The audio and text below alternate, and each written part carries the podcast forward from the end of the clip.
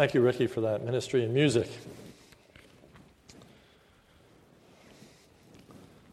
There are at least three different views or perspectives that we can have as we take a look at Christ's death on the cross to gain a better perspective in all that Christ has accomplished for us. The first view is the penal substitutionary view, namely that Christ died in our place, taking upon himself the penalty of our sin.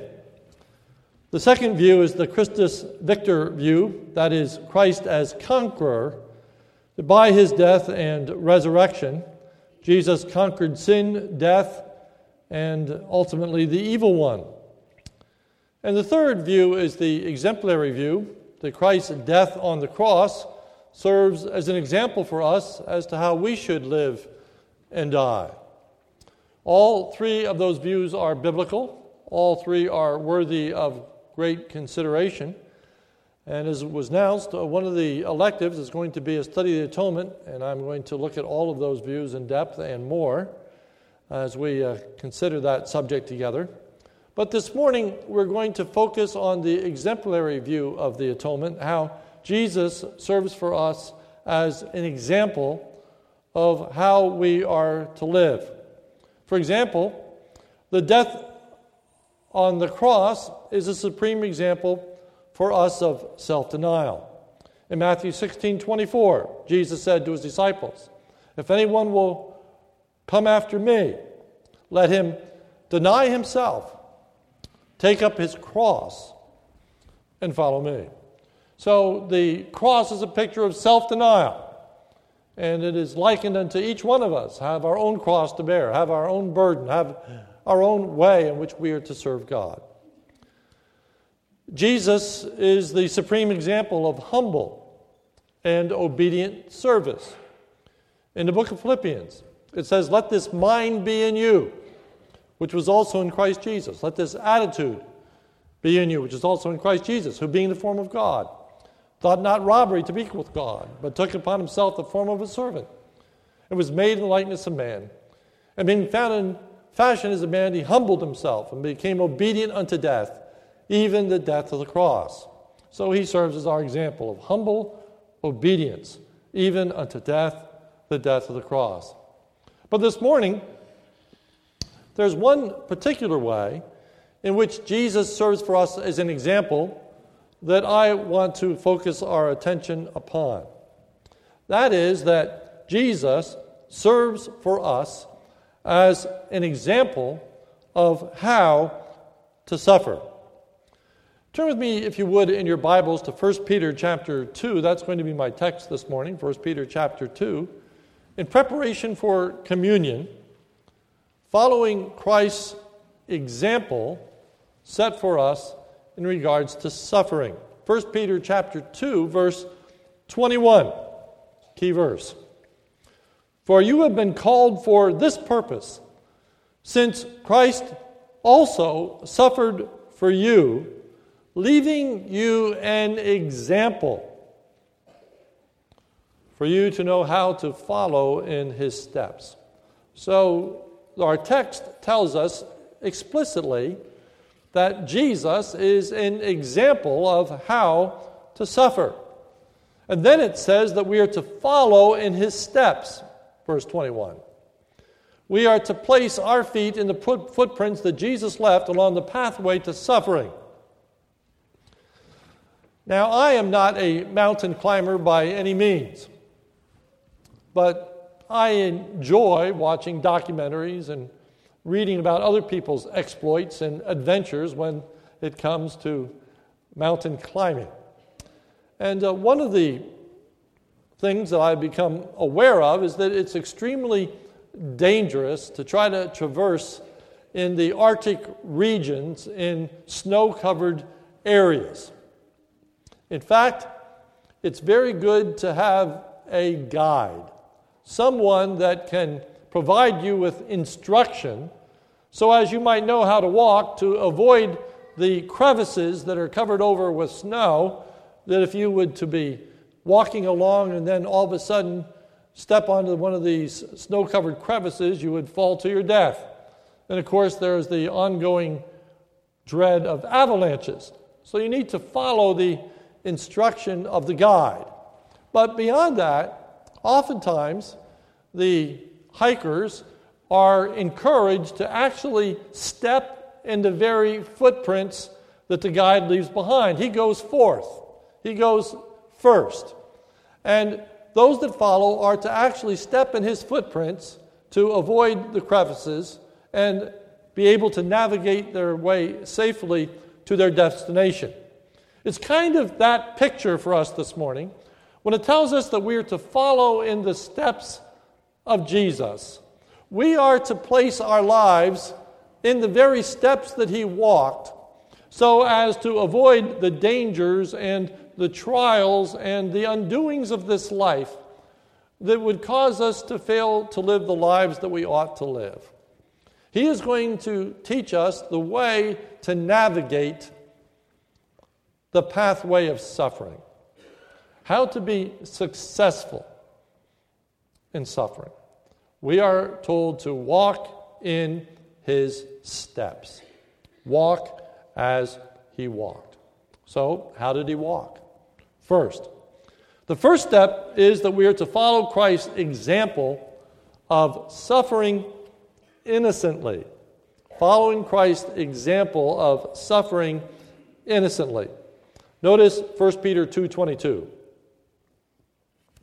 Who, referring to Jesus, committed no sin. Committed no sin. Jesus was innocent or sinless in the absolute sense of the word. Hebrews 4:15 says, "For we do not have a high priest who is unable to sympathize with our weaknesses, but we have one who has been tempted in every way just as we are, and yet without sin." Tempted in every single way, even as we are tempted, and yet without sin. Jesus died innocently in that Jesus died for the truth. Look at 1 Peter 2:22. Who committed no sin, and now these words, nor was any deceit, untruthfulness found in his mouth. Jesus spoke the truth, Jesus lived the truth, and Jesus suffered and died for the truth. Before Jesus died, he was put on trial by Pilate and he was examined by Pilate. And during that examination, Pilate said this Pilate therefore entered again into the praetorium and summoned Jesus and said to him, Are you the king of the Jews? Jesus answered, My kingdom is not of this world. If my kingdom were of this world, then my servants would be fighting that I might not be delivered up to the Jews. But as it is, my kingdom is not of this world. Pilate therefore said to Jesus, So you are a king. Jesus answered, You say correctly that I am a king. For this I have been born, and for this I have come into the world to bear witness to the truth. Everyone who is of the truth hears my voice. Pilate said, What is truth? What is significant is that Pilate found Jesus to be innocent, blameless, guiltless of the charges that were brought against him, and saw no reason for Jesus to suffer and to die. Pilate repeatedly, repeatedly announced his verdict that Jesus was innocent. John 18 38. Pilate said to him, What is truth? And when he had said this, he went out again to the Jews and said to them, I find no guilt in him. John 19, 4. And Pilate came out again and said to them, Behold, I am bringing him out to you that you may know that I find no guilt in him. When therefore the chief priests and the officers saw him, they cried out, saying, Crucify him! Crucify him! This is when Pilate offered Jesus or Barabbas to the crowd. One of them should be set free. Pilate already said twice that he found no guilt in Jesus, and now says, Who do you want me to offer to you? And they said, Barabbas. And Pilate says, Well, what do you want me to do with Jesus? They cried out, saying, Crucify him, crucify him. Pilate said to them, Take him yourselves and crucify him, for I find no guilt in him. Pilate says, If you want to crucify him, you crucify him, but I'm telling you, this is an innocent man. Repeatedly, Pilate says he is an innocent man. 1 Peter 2:22 says that there was no deceit found in his mouth. That statement is a fulfillment of a prophecy that's made in the book of Isaiah in Isaiah chapter 53. In Isaiah chapter 53, verse 9, it says this His grave, that is referring to the Messiah, his grave was assigned with wicked men, yet he was with a rich man in his death because he had done no violence, nor was there any deceit in his mouth. Now, the prophecy was that the Messiah would be assigned a place with the wicked. Jesus died on the cross in Gethsemane. He died as a criminal. And one of the ways in which a person was defamed, one of the aspects of the punishment, if you will, is that the criminal would not receive a proper burial they would be buried in a common grave. No distinct markings, nothing to honor their death. They were to be placed in a common grave. Well, in the sovereignty of God, Jesus is not placed in a common grave. He's actually placed in a tomb. He's placed in the tomb of a rich man, Joseph of Arimathea. One of the reasons is so that the tomb could be demonstrated to be empty. If you were in a common grave, it had been very hard to demonstrate that Christ indeed had risen from the dead. But it was the purpose of God that he be placed in a tomb. But we are pointed out that Joseph of Arimathea was a rich man. Why? Because it's a fulfillment of Isaiah chapter 53 that though assigned to be disgraced, he actually is placed among the rich. Why did Pilate do that? Why did Pilate make an exception for Jesus? Why did Pilate allow the body of Jesus to be honored instead of defamed? It was Pilate's small way of trying to make up for the injustice that he had just overseen.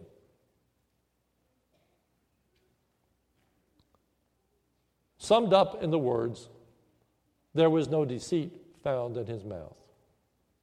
Pilate knew that he was guiltless. Pilate knew that he was innocent.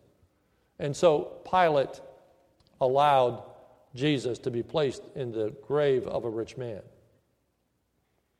So he provides for us an example of suffering innocently. But how? How? We are not and cannot be sinless.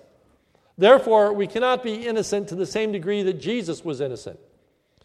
But we can suffer wrongfully. That is, we can be blamed for doing things that we have not done. We certainly can be treated unfairly. We can be mistreated. And in that sense, we are called to suffer innocently. Look at verse 18. 1 Peter 2:18. Servants, be submissive to your masters with all respect, not only to those who are good and gentle, but also to those who are unreasonable. Verse 19.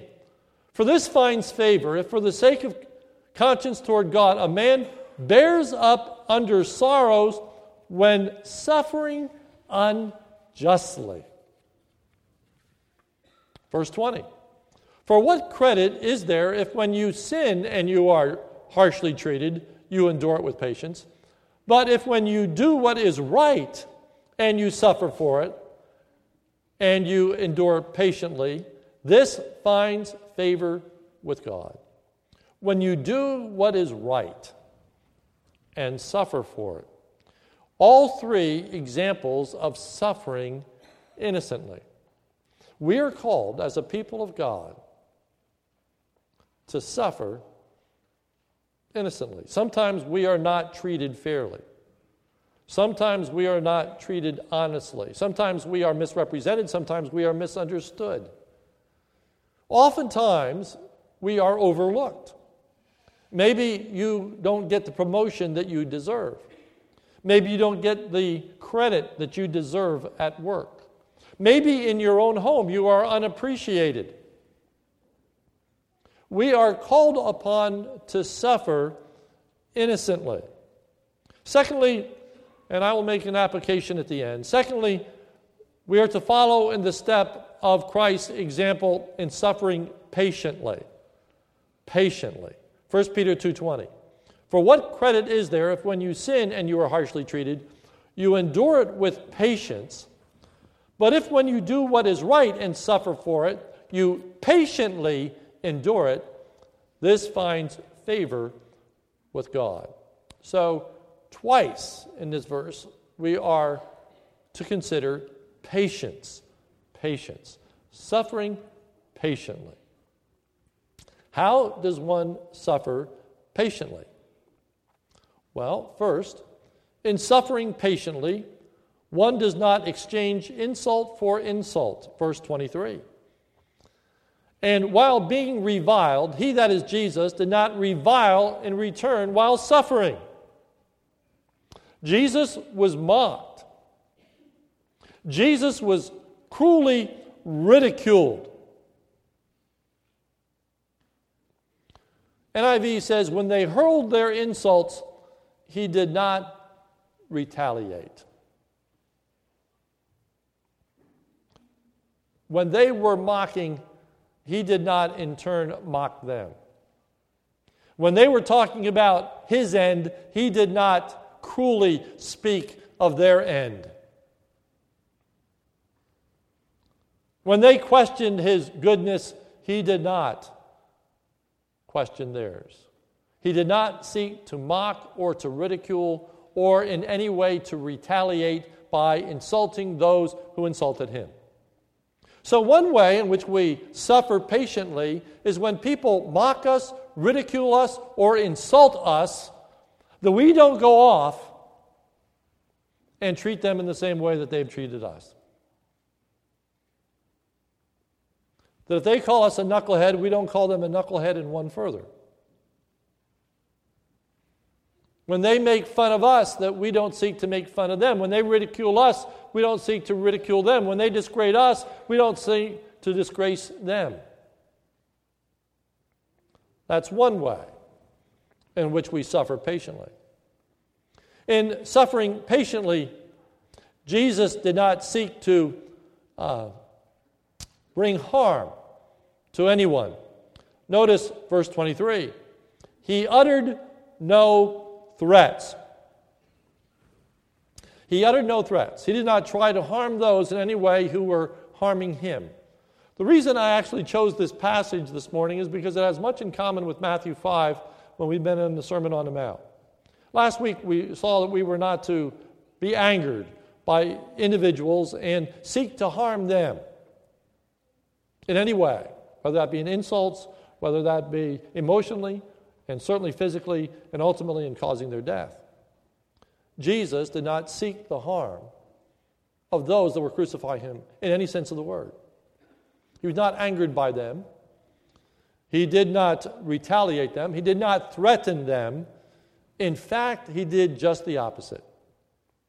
Luke 23 23. And when they came to the place called the skull, there they crucified him and the criminals, one on the right hand, the other on the left. But Jesus was saying, Father, forgive them, for they know not what they do.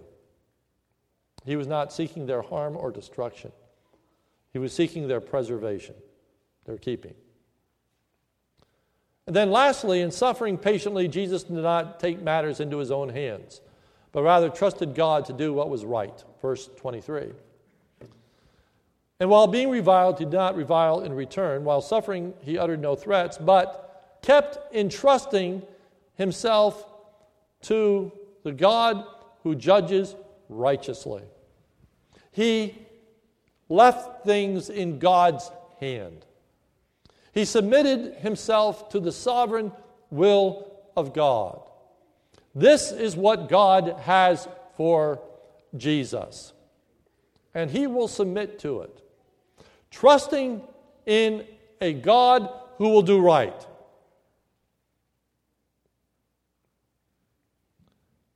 God's purpose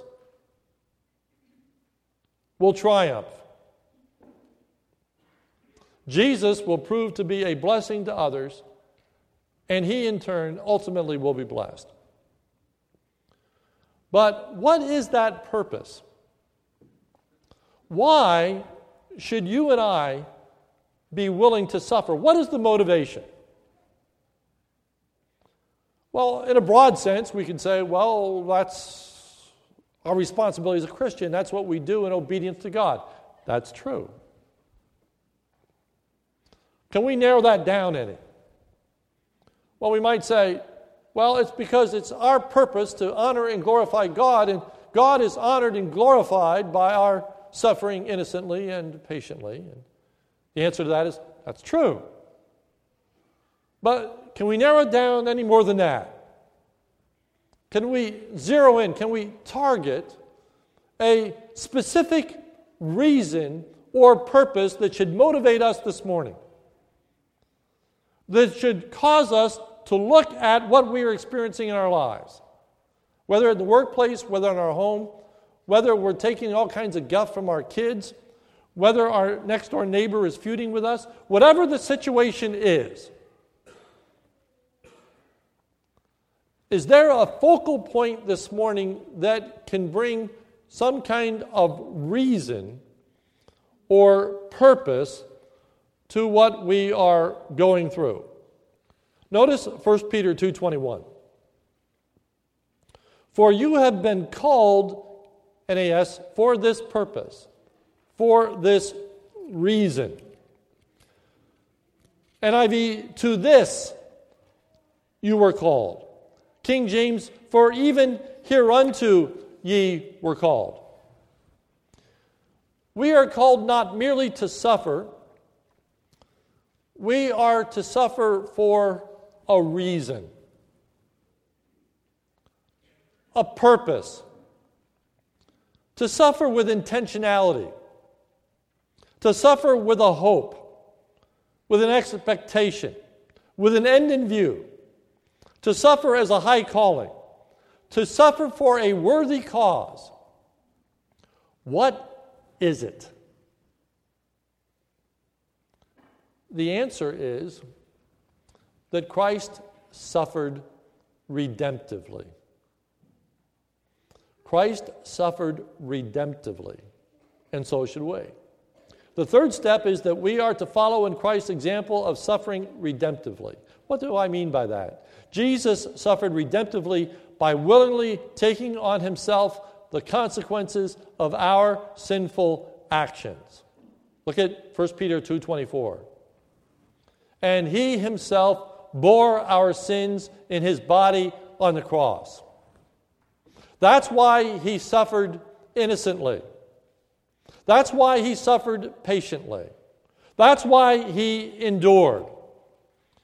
Because he intentionally, he purposefully bore our sins. He took our judgment upon himself. He absorbed what we were worthy of. The wrath of God and the wrath of man, he took in our place.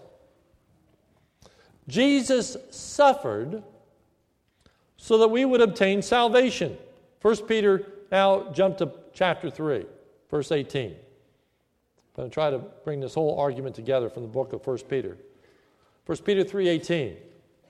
For Christ also died for our sins once for all, the just for the unjust, in order that he might bring us to God, to reconcile us to God, to bring us into a right relationship with God.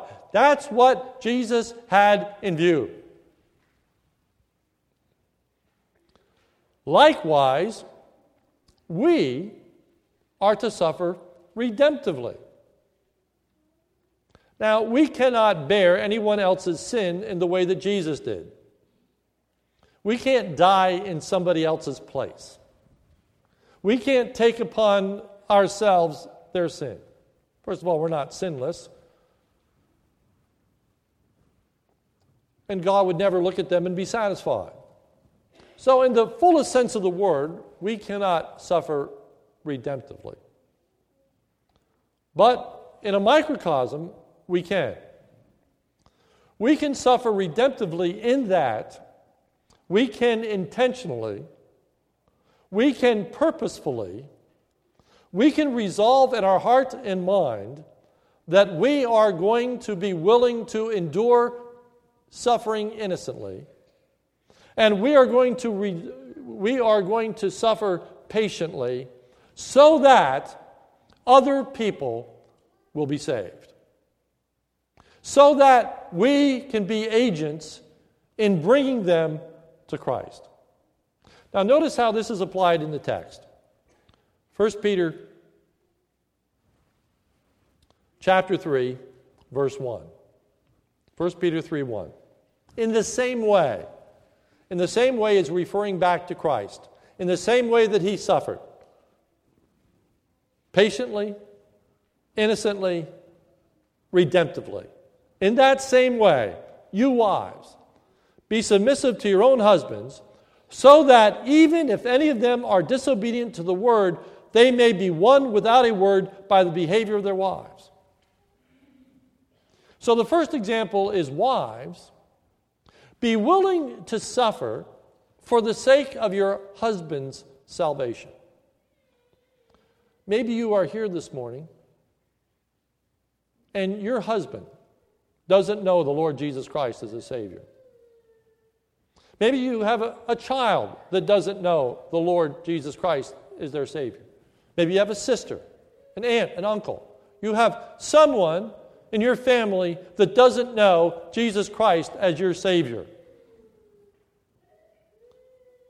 You need to be willing to suffer innocently and patiently for their sake for the sake of their salvation. You should not seek a divorce, nor should you seek to have a household that is just constantly at odds with each other. You are not to give insult to insult. You are not to try to get even.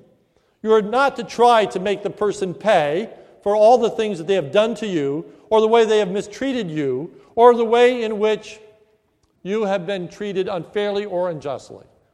But instead, to purposefully decide that I am going to suffer innocently and patiently for the sake of their salvation.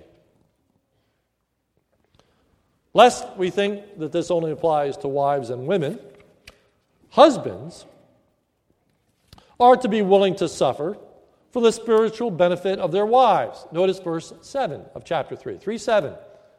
You husbands, likewise. Likewise points back to the wives. Likewise points back to Jesus. Likewise, innocently, patiently, you are to suffer redemptively. Notice verse 7. Live with your wives in an understanding way, as with a weaker vessel, since she is a woman, and grant her honor as a fellow heir of the grace of life, so that your prayers may not be hindered. So your prayers won't be hindered. So your actions do not run contrary to your prayers. In other words, you may be praying for your spouse's salvation. You may be praying for your spouse's spiritual well being. You may be praying that your spouse would experience forgiveness of God. But if you are unwilling to forgive your spouse yourself, your life is running contradictory to your prayers.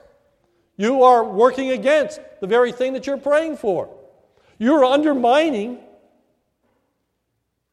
the very spiritual intent that you're bringing to God. So we are to put our prayers into practice. Show her forgiveness. Show her care out of a desire for her spiritual well being. Application Suffering redemptively is a very powerful witness. But you may be saying to me this morning, but my spouse is saved, and I still suffer at their hands. My, my husband, my wife, they know the Lord. But man, they still treat me rotten. They still say very unkind things to me. They still insult me. They call me names.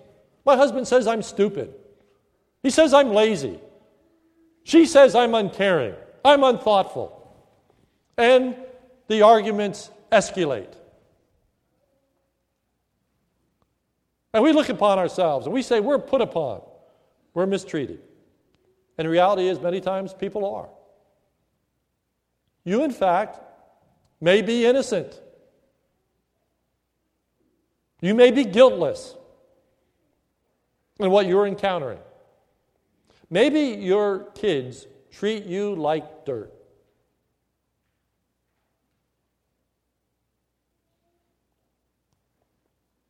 And maybe in ways that they'll never understand. You lie awake at night and say to yourself, I don't deserve this.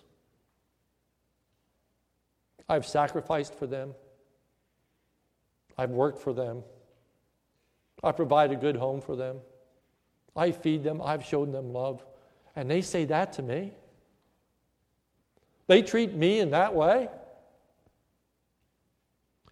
Inwardly, have you ever just gotten fed up with suffering? And you're just ready to lash out. You're at the boiling point. Okay, I've had enough. Now you're going to hear from me. Now you're going to experience my wrath. Now I'm going to show you what I'm going to do. Now I'm finally going to stand up for myself. Jesus never did that. And he didn't do it because he suffered redemptively. Look with me at 1 Peter 3:15. 1 Peter 3:15, but sanctify Christ as Lord in your hearts, always being ready to make a defense to everyone who asks you to give an account for the hope that is in you, yet with gentleness and reverence. Now, the application is broadened out. It's not just for our spouses any longer, but now it's for anyone that would observe you. Now it's more than just your husband, your wife, your children, even your aunt, your uncle, grandchildren, or grandparents. But now it's your coworker. Now it's your next door neighbor. Now it's anyone who has an intimate knowledge of your life. And they marvel and they look at you and they say to themselves, and sometimes out loud, I can't believe what that person puts up with. And the way that they show such patience and such kindness I'm amazed. And so they ask you, how can you be so patient? How can you be so tolerant? Why don't you get a divorce? Why don't you tell those kids once and for all where the train stops? Why do you allow the boss to talk to you that way? Why don't you stand up for yourself? Why? 1 Peter 3:15. Be ready to make a defense to everyone who asks you, to give an account for the hope that is in you. The hope, the expectation. What keeps you going? Why do you put up with it? And I hope that the answer that you can give this morning is threefold. Number one, I put up with it so that other people can be saved because I want their spiritual well being. And I want your spiritual well being. I want you to know what makes me tick. I want you to know what makes me different. It's I'm concerned about your life. I'm concerned about your soul. And if it means I have to take some guff in order for you to be brought to, to God, I'm, I'm, I'm happy to do it. The hope. The hope of being a blessing to someone else, not just their salvation, but a blessing in the fullest sense of that word, to be an encouragement to some other poor person who has a miserable husband, or an unfaithful wife, or an ungrateful child. And they can look to you and be inspired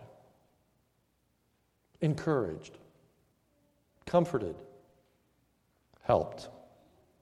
And then, thirdly, the ultimate hope, and that is that in the end, the God who does rightly and justify, uh, justly is going to reward and bless you.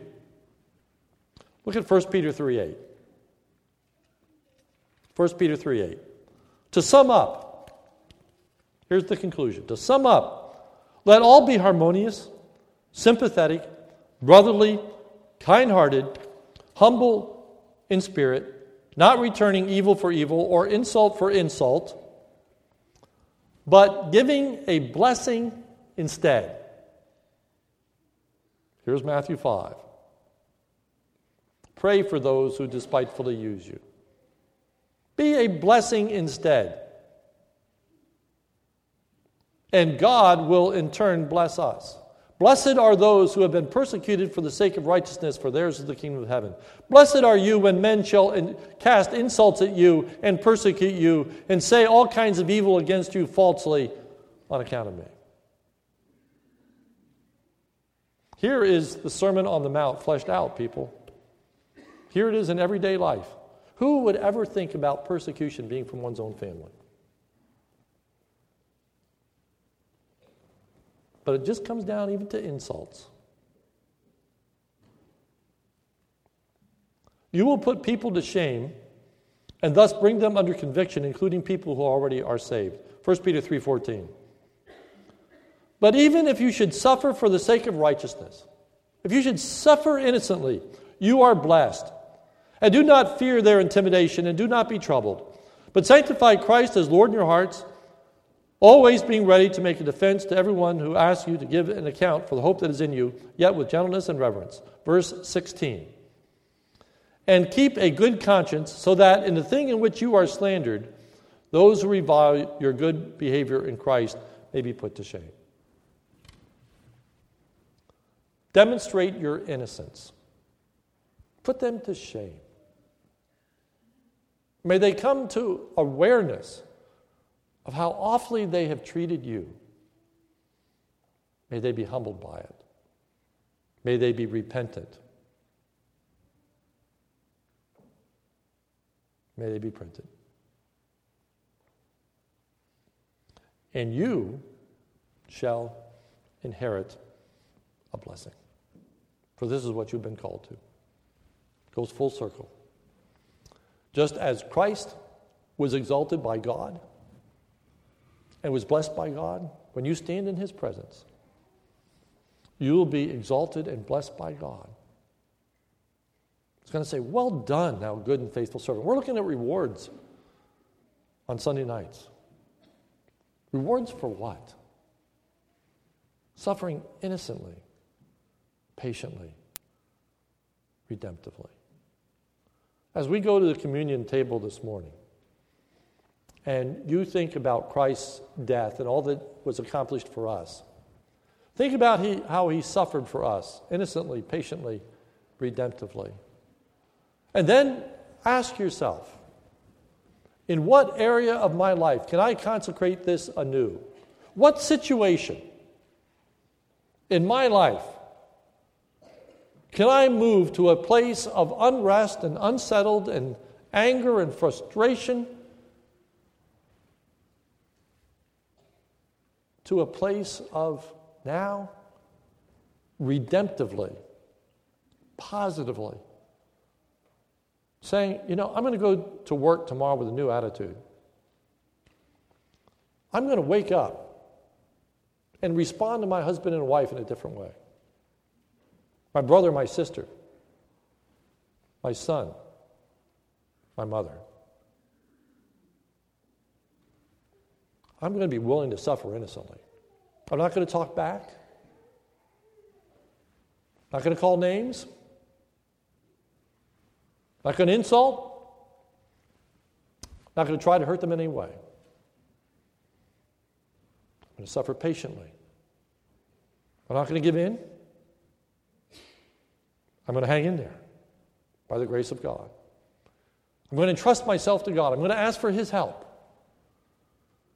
And then I'm going to suffer redemptively. I'm going to be a blessing to other people. I'm going to be a source of encouragement. and by the grace and mercy of God. May my unbelieving spouse, may my unbelieving child, may my unbelieving friend, my unbelieving coworker, my unbelieving acquaintance come to believe in Jesus Christ because they see the transforming power and grace of God in the gospel. Let us pray. Our Father, help us this morning as we take of communion. Nourish us and, and, and uh, instill within us a desire to, to suffer, to be willing to suffer innocently and patiently and redemptively. For it's in Jesus' name we pray. Amen. I'm going to ask the brethren to come forward at this time. We're going to partake of communion. If you know the Lord Jesus Christ as your Savior, we welcome you to participate this morning in communion. If you do not, we ask that you refrain. Not because of any rule that we have, but because of what uh, Jesus teaches us about partaking of communion table unworthily. But let me just say to you if you do not know the Lord Jesus Christ as your Savior, there is no reason why today, at this very moment, you can place your faith in Jesus Christ, who died on the cross, who put up with uh, all the insults, all of the hardship, all the difficulty, the pain, the suffering of death, and even the wrath of God, so that we can be saved. Uh, don't pass on that, that salvation this morning. Uh, place your faith and trust in, in, in Jesus. If you would come forward at this time.